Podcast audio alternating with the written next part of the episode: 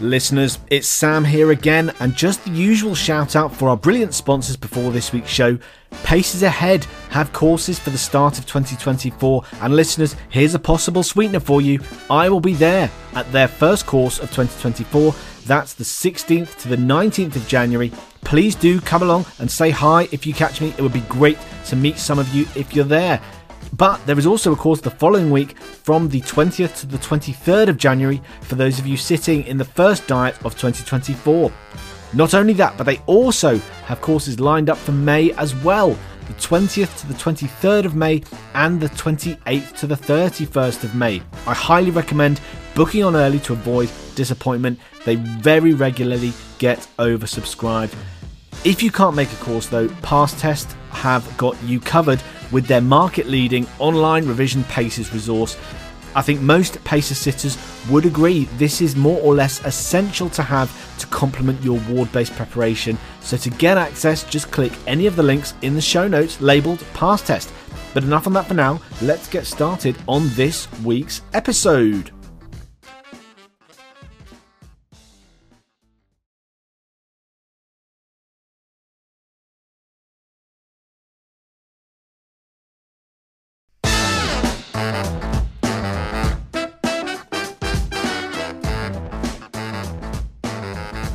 Welcome, one and all, to this episode of the Pre Paces podcast. I am Dr. Sam Williams, and this week I'm doing what Jason Derulo told us all to do back in 2010, and I'm riding solo for this episode where I'll be giving you an insight into what I would have wanted to know when I was in your position and revising for paces back during my core medical training. PACES is renowned internationally as one of the most daunting medical exams, so I really hope some of my pointers here help you in your revision, but also give you a bit of perspective about the good, the bad, and the ugly of the exam we all know and love as the MRCP PACES. As ever, we are always delighted to hear from our listeners, and I was particularly pleased this week when our podcast officially went international. A big, big hello to our listeners in India, the United Arab Emirates, and New York. We hope you're enjoying the podcast wherever and however you choose to listen to it, and I am so, so thrilled to bring you this episode where I'll hopefully be giving you some more insights that I've reflected on over time back when I was sitting paces, as well as some gems that I've received throughout my medical career from people who have sat the exam. So hold on to your hats and let's get into what I learned from sitting paces.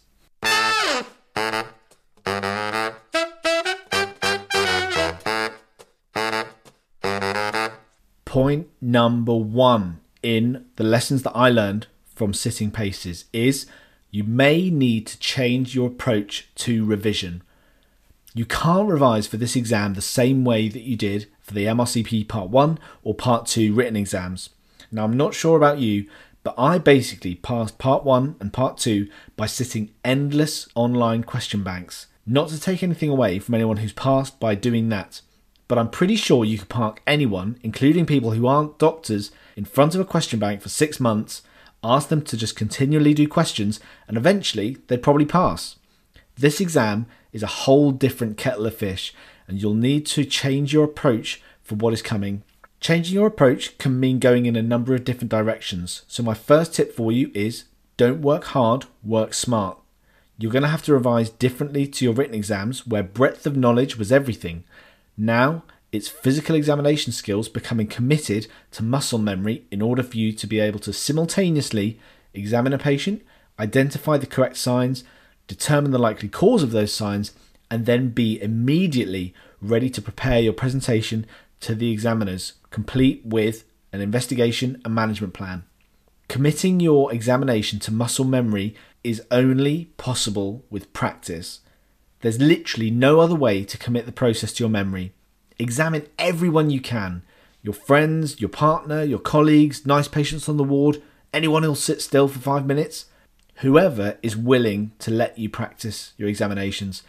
That is the first step. Make sure you've got every part of the examination process in your brain bank so that when you start any of the examinations, it's like riding a bike and you can just execute the examination essentially on command.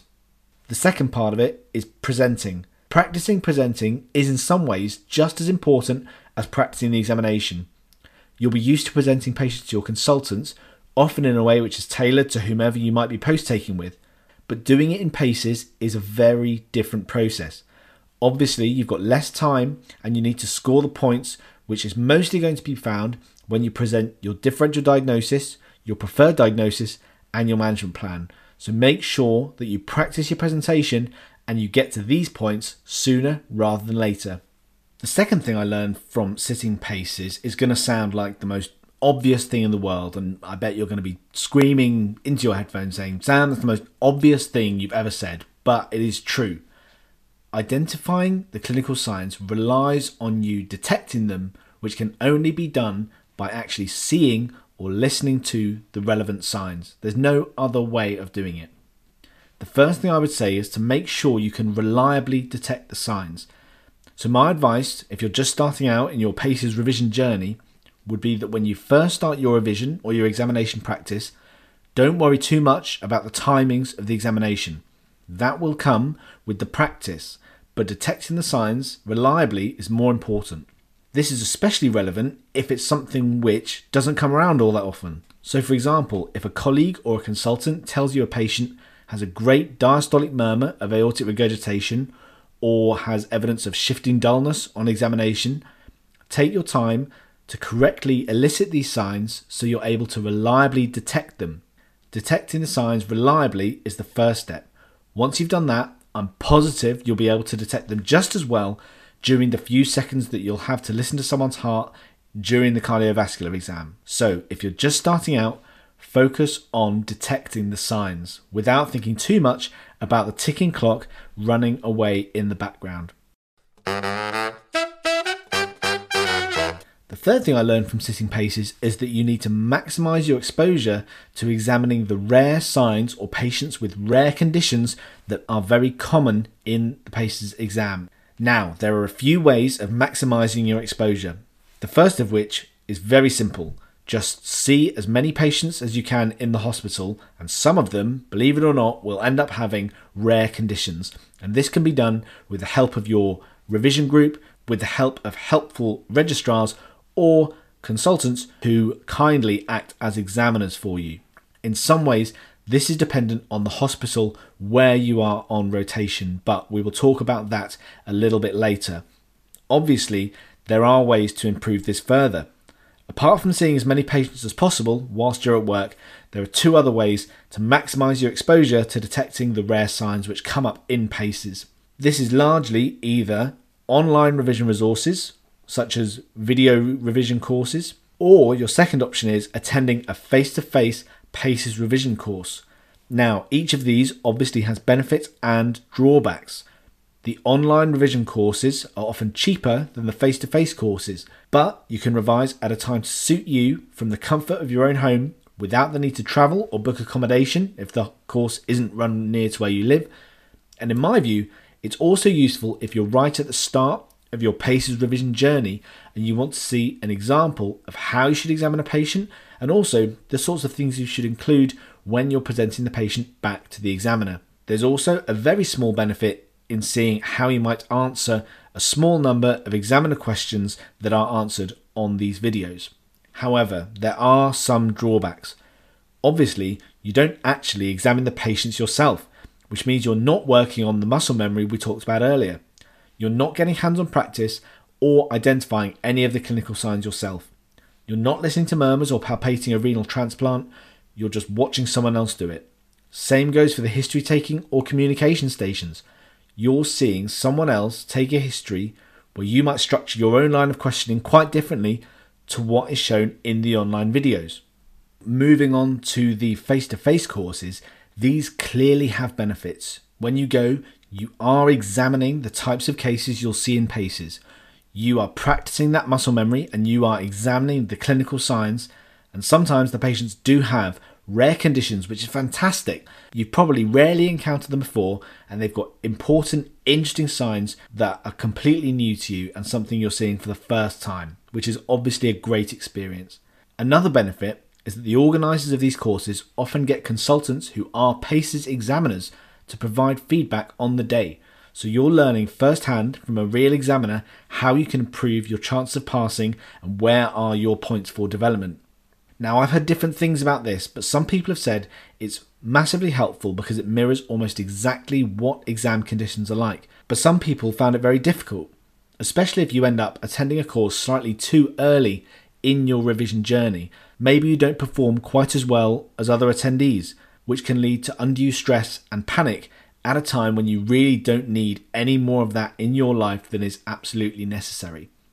The other drawback of face to face courses, which I've heard, is that although there are some fantastic patients willing to give up their time to be examined, there really is a time pressure from the course organisers that you really don't get as much time to examine these patients as you need in order to reliably detect the signs I talked about earlier. My ultimate advice for you on this will be to do what works for you. Due to COVID, there are likely to be difficulties in running face to face courses with social distancing guidelines, etc. So we will have to watch this space and see how this develops in the weeks and months to come.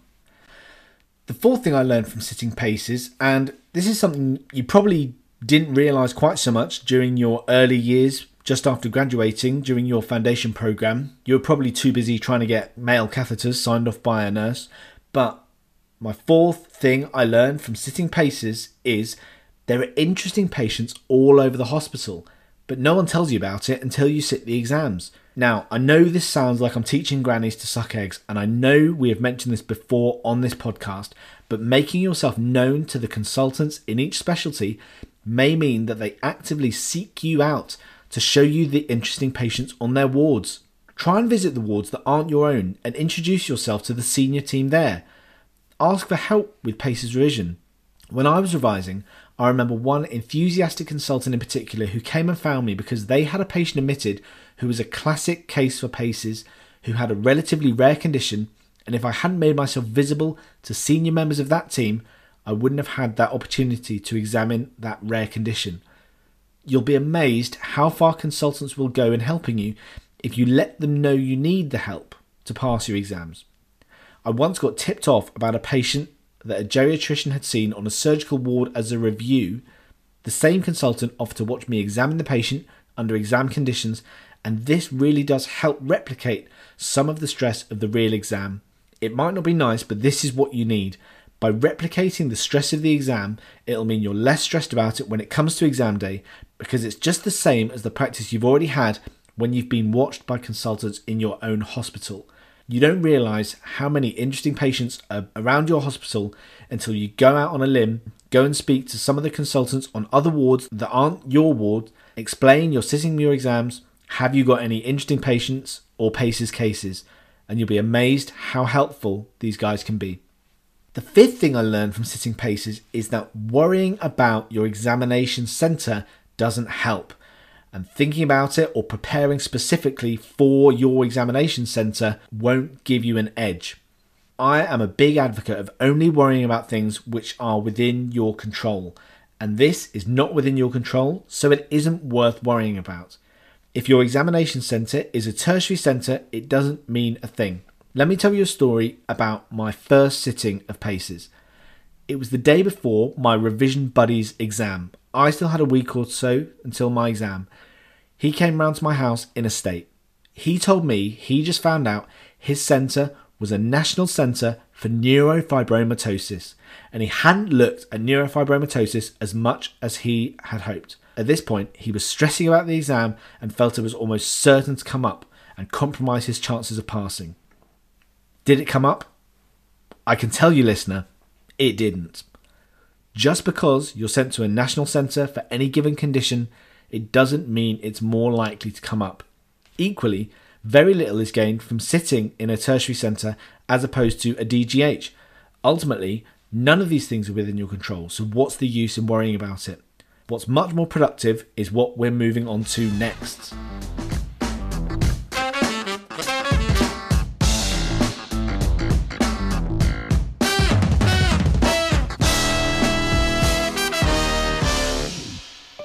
So, we just talked about how worrying about your examination centre isn't within your control. However, it does work in reverse, and making the most of your own hospital is what really counts and is within your control. Preparing for every possible eventuality and what you can control is trying to see as many patients as possible at your own hospital. What I mean is taking advantage of your own hospital specialties. If your hospital has any regional specialty, such as renal, neurology, hematology, oncology, definitely work that into your revision as you'll become more familiar with things which are less commonly seen on your garden variety medical wards. Now, I know what some of you are thinking. I don't work in a tertiary centre. I work in a small DGH where we don't have any tertiary centre specialties. What do you suggest I do? Well, let me start by saying I totally empathise with the situation that you may not see some of the more specialist things, but PACES is not all about seeing specialist things. Most district general hospitals will have a Parkinson's clinic, most DGHs will have a valve clinic or a hepatology clinic, so you'll still have the opportunity to target your revision as well as tick off some of those pesky clinic requirements for your curriculum. However, if there are specific things which you think you might be missing out on, which are generally only seen at specialist centres, take for example something rarer like adult congenital heart disease. My advice would be to make contact with that specialist centre. Find a contact for one of the consultant secretaries Ask them to ask the consultants if you'd mind coming to their clinic, or even better, if they could set aside an hour to do some specific PACES teaching for you with that specialty in mind. You would be amazed how kind consultants and keen registrars can be if you show some enthusiasm for their own specialty. The next thing I learned from sitting paces is how to avoid revision burnout. This exam is going to take a minimum of two to four weeks of dedicated revision. Note that I've said a minimum. That being said, if someone said to me, you got two weeks until you're sitting paces, for me, that would mean two weeks of absolutely solid revision and practice purely because at that point I'd be so short on time. Just imagine for a moment you're an elite athlete training to perform at the Olympics. You're not going to be training at high intensity every day for 12 weeks before the event all that's going to mean is you're going to go into the event tired, burned out, and ultimately you're not going to perform at your best. You're going to want to gradually increase the amount of training you're doing until you peak just before the event, ready to compete. This is exactly the same for how I think you should be preparing for paces. Start your revision practice sessions short and frequent. That way, you don't feel burned out. Each small session you do, you're contributing a small bit of knowledge, a small bit of muscle memory, and that way, over a long period of time, which in reality is going to be something like 12 weeks, I would suggest, for something like paces, over that period of time, you're contributing very small bits which are overall going to make a massive difference to how you perform on the day. Obviously, everyone will have their own ways of revising that work for them, but if you're not sure how to approach it, this is what I would suggest. Start well in advance, and I would say at least 8 to 12 weeks before your exam date. From the start, I would say make your practice sessions short and less frequent, but over time, gradually increase the length, difficulty, and regularity of your sessions. That way, you won't be approaching the exam underprepared, but also importantly, you won't be burned out from revision, and all those small, short, frequent little practice sessions will contribute to make a massive difference on exam day. The next thing I learned from sitting paces is that paces in its current format does not resemble your own clinical practice. We'll go through some of the stations one by one and just try and demonstrate what I'm talking about. We'll start with the station 5 and the brief clinical consultations. How often in your clinical practice is it necessary to take a history, examine the patient, make a diagnosis, explain your management plan in less than eight minutes. If I wanted to do that, I'd have gone into GP training. We know for a fact that this isn't what happens in our clinical practice, although we would say it's certainly possible in the context of extremely testing circumstances, but realistically, this is not something you do routinely on a day to day basis on the medical take, especially with the increasing age and complexity of the many medical patients that are admitted to hospital on a day to day basis. Moving on to the examination stations, I'll ask you another question. How often in your clinical practice are you required to tell someone they have a renal transplant or a prosthetic heart valve or a rare medical condition before you already know that from looking at their medical notes.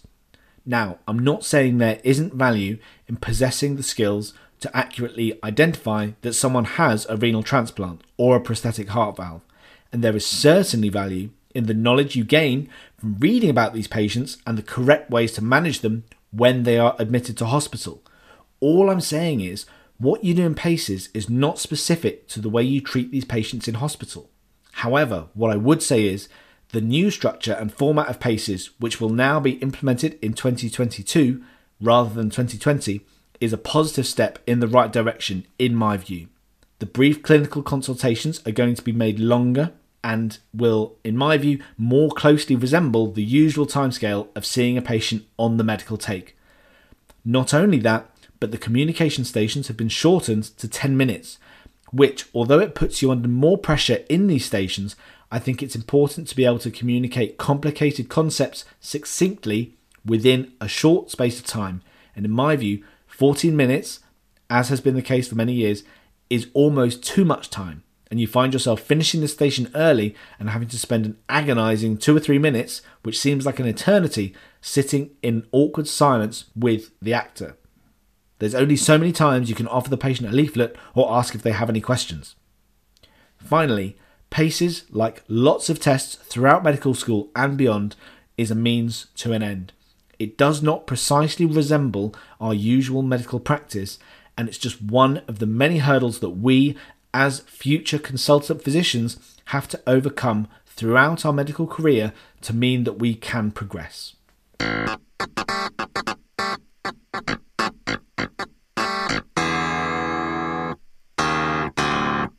Now, my ninth thing I learned from sitting paces is in many ways similar to the last point, in that paces doesn't resemble our own clinical practice. PACES does not assess your ability to act as a medical registrar. There is this fallacy that when you're a core trainee or what is now an internal medical trainee with PACES, that you can automatically tick the box to be a medical reg on paper, rota coordinators are quicker than anyone to put you on the MedReg rota once you passed so you can act up. However, being a MedReg uses so many more skills which are not assessed in PACES.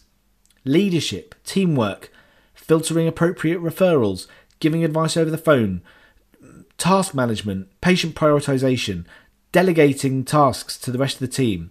These are just a few of the things which aren't assessed in PACES which you will use on a daily basis when you act as a medical reg.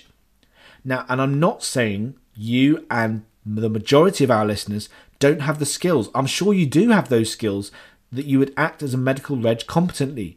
And I don't doubt it would be a great opportunity to gain that experience. But I would just be wary about being exploited by the rota coordinators that just because you have paces, you don't have to jump onto the MedReg rota. And doing that at a time when you feel you have the experience and will to do that, I would just make sure you do it at a time which is comfortable for you and don't feel like you have to do it just because you've got paces out the way. I know I may have said this before, but consider it similar to your driving test. When you learn to drive, you don't truly learn how to drive. In the same way, in learning to become a medreg encompasses far more than just passing this examination but you undoubtedly do pick up skills that you'll use in the real world. And of course, the knowledge you learn along the way to passing paces helps you manage these patients correctly when you admit them to hospital. And number 10 is my final thing I learned from sitting paces. This is the bit where I think we all just deserve a bit of self congratulation, which is you deserve a reward just for sitting. Regardless of whether you pass or fail, Give yourself an opportunity to relax until you find out your results. Don't forget that if your diet of exams is close to the start of the next application window, you can still apply and pay for the next diet to ensure you get a place. And if you end up passing your initial attempt, the Royal College will automatically refund you the fee you've paid for the provisional resit. But the important thing is that you take some time out to relax and recharge after spending so much energy on preparing and your intense revision prior to exam day. going back to one of the points I made earlier, you don't want to burn yourself out or get stressed about the exam after it's finished. So it's definitely worth treating yourself. Have something fun to look forward to for when the exam is finished. Treat yourself, guys, because at this point, you deserve it for working so hard over weeks in preparation for this exam.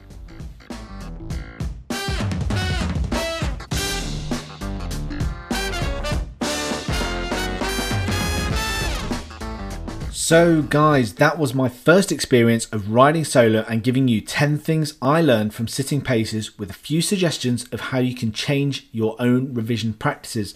Hopefully, those will come in handy as you progress through your revision journey on the way to passing paces. We are always open to having suggested topics for future episodes so we can bring you the exact type of content you want us to cover. If you have any other points, questions, concerns, worries, anything else about this episode or to do with Paces, please do get in touch with the show on Twitter and Instagram. It's at Pre Paces Podcast, and on email, it's prepacespodcast at gmail.com. Don't forget to like, follow, and subscribe to the show wherever you get your podcasts. We really hope you enjoyed it, and we will see you next time on the Pre Paces Podcast.